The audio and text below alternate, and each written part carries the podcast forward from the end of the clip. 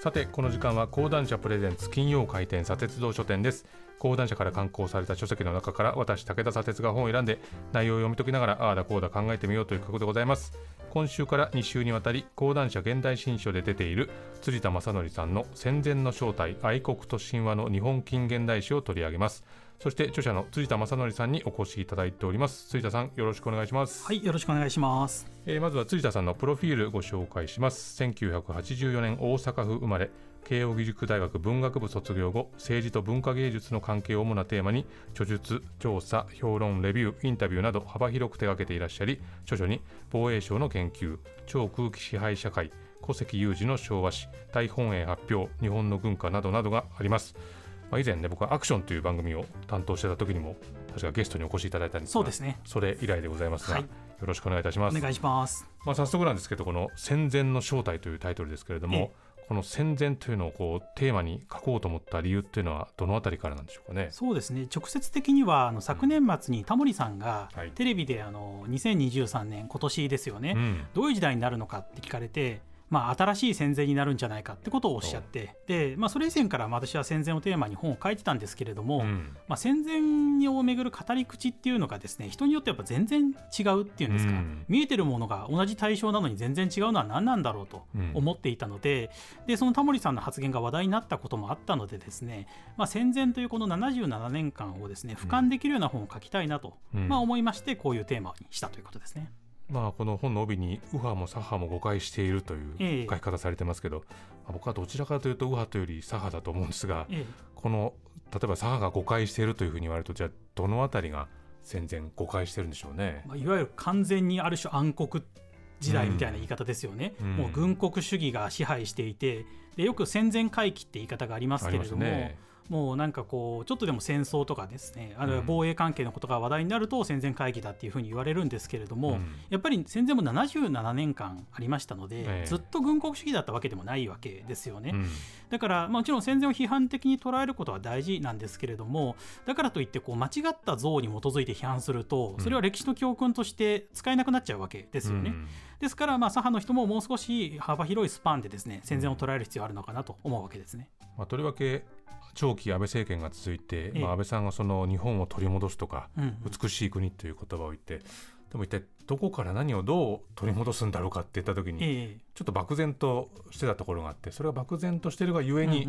割とこれ新たな戦前なんだみたいな割とそういう言葉が出やすいっていう環境もありましたよね。そうですね。だから右派も右派で戦前の語り方結構ずさんで、うん、例えば安倍さんの本読んでると東京オリンピックとかですね、うん、大阪万博とか三丁目の夕日とか言うわけですよ、えー、そうかそうか。これ全部戦後じゃないですか。確かに。だから安倍さんの言うね美しい国っていうのもイコール戦前でもなかったわけですよ。ね。確かにね。でこの本を読むとその、まあ、明治維新というものがですね、ええ、中世キャンセル士官という非常にこう、ええ、面白い言葉で語られてますけれどもこれはどういった意味合いなんですかね？そうですね。やはりあの明治維新の前の時代ですよね、うん、江戸時代ってすごく長く天下太平の時代がまあ、続いていたわけでして、うん、でそこからまあその近代化しなければいけないということで明治維新をやって、うん、まあ、新しく天皇中心の国家を作ろうというふうになったわけですけれどもしかし普通の人々からすると、まあ、幕府の方が権威があるように見えるわけですよ、うん、正当性ありますよねと。で実際幕府って言い方も江戸時代はあの公儀って言われてましてね公に儀式の儀と書いて、はい、まさに公そのものだったわけですよ。ですからそういったところから人々のマインドをチェンジするためにはですねどうしたかっていうと日本っていうのは本来天皇中心の国家だったですよねと、うん、でそれは神武天皇の時代を思い出してくださいと、うん、つまり中世こそが異常な時代なのであってキャンセルされるべき対象なんだというような、まあ、一種のプロパガンダみたいなことを歴史観として示したわけですよね、うん、だからその日本のその明治以降に言われた神武創業っていうのは中世キャンセルっていうふうに捉えるといいんじゃないかと。いうことでこういう言葉を使ったんですね。まあ、おそらくどんな場面でもこう時代をガラッと変えるときには、ええ、その前にあったものっていうのを一気に否定しようというふうに思うわけですよね。うんうん、そうですね。でその時の言葉とか文献が残ってると、うん、今振り返ると結構ん？大丈夫なのかこれはっていうぐらいのことが書かれてることっていうのがまあ、まあ、あるってことですよね。そうですね。まあ、中国の王朝とかもそうですよね。うん、前の王朝全否定じゃないですか、はいはいはい。それと同じで明治維新の時ももう江戸時代まで言ったら最悪の暗黒時代。中世っていうのは失態。であると、で武士っていうのはもう無駄飯ぐらいだっていう結構、ね、うん、で明治維新の指導者たちも武士だったんじゃないかって気もするんですけど、うん、まあ、それぐらいかなり強い言葉を使って中世を否定して、うん、えー、天皇中心の国家にしなければいけない、まあ、それはイコール西洋化ってことではあるんですけれども、西洋化って言っちゃうと日本人の魂を失ったのかって言われちゃうから、あくまで昔に戻るだけですよっていうふうな体にしたわけですよね。まあでもなんかその戦前に戻っているんじゃないかっていうふうに言いたくなるのは、うん、まあ一部の政治家からそういう時の言葉を使う人たちが出てくる。例えば発行一部なんていう言葉もですね、はいはい、ある政治家が使ったりするなんてことがあるわけですけど、ね、ちなみにこの発行一部っていうのは何なんですかって言われると意外と答えられなかったりもするんですけどね。そうですね。発行一部の元ネタっていうのは「あの古事記日本書紀」っていう日本の一番古いテキストがありますけれども、えー、その日本書紀のところにですね、まあ、神武天皇、まあ、初代天皇ですよね、うんはいはい、彼が即位する前にですね「雨の下を置いて家となす」と。つまりまあこうこれまではね、えー、神武天皇もいろんなと戦ったりしているんだけれども、うん、自分が即位した後はですね日本っていうのを一つの家族のようにですね、うん、一家のようにしてまあ統合しようじゃないかと、うん、まあ、そういう宣言をしたんですけれどもそれが近代になってからですね、えー、日本が天皇を中心に世界をいわば家族のように統一するんだっていう理念にですね、使えるんじゃないかってことで、まあ、神武天皇はそういったというか日本書紀ではそんな広い意味では使ってないんですよ、はい、古いテキストですから、えー、それを読み替えてですね日本の世界的使命っていうのは天皇を中心に世界を、まあ、一つにすることなんだっていうような、まあ、スローガンをでっち上げたわけですよね。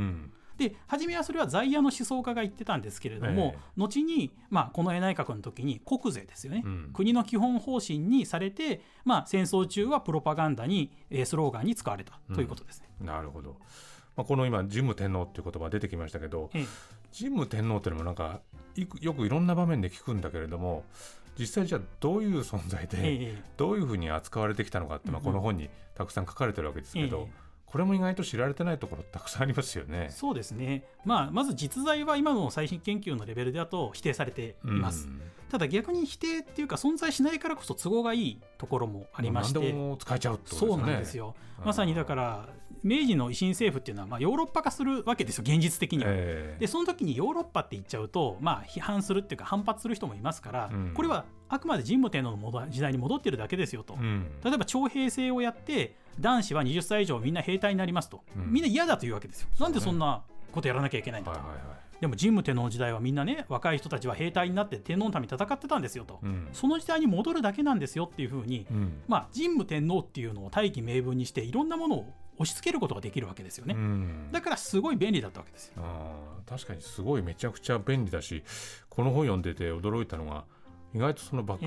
末までは、え忘れられた存在だったと。そうですね。急にその明治維新の段階で思い出されたっていうことになるんですかね。そうですね。例えばその、今奈良県には橿原神宮っていう神武天皇を祀っている大きな神社ありますけれども、えーうん、私なんか地元近いので初詣にそこに行ってたわけですけれども、えー、これいつできたのかっていうと明治なんですよ。やはり初代天皇の神社だからずっと昔からあるようにみんな思うんですけど、えー、実は近代になってから神武天皇の存在感が大きくなってから改めて作られたわけなんですよね。あともう一つその今になってまたぶり返されるといえば、まあ、教育直後っていうのがまたね、時折こう話題になりますけど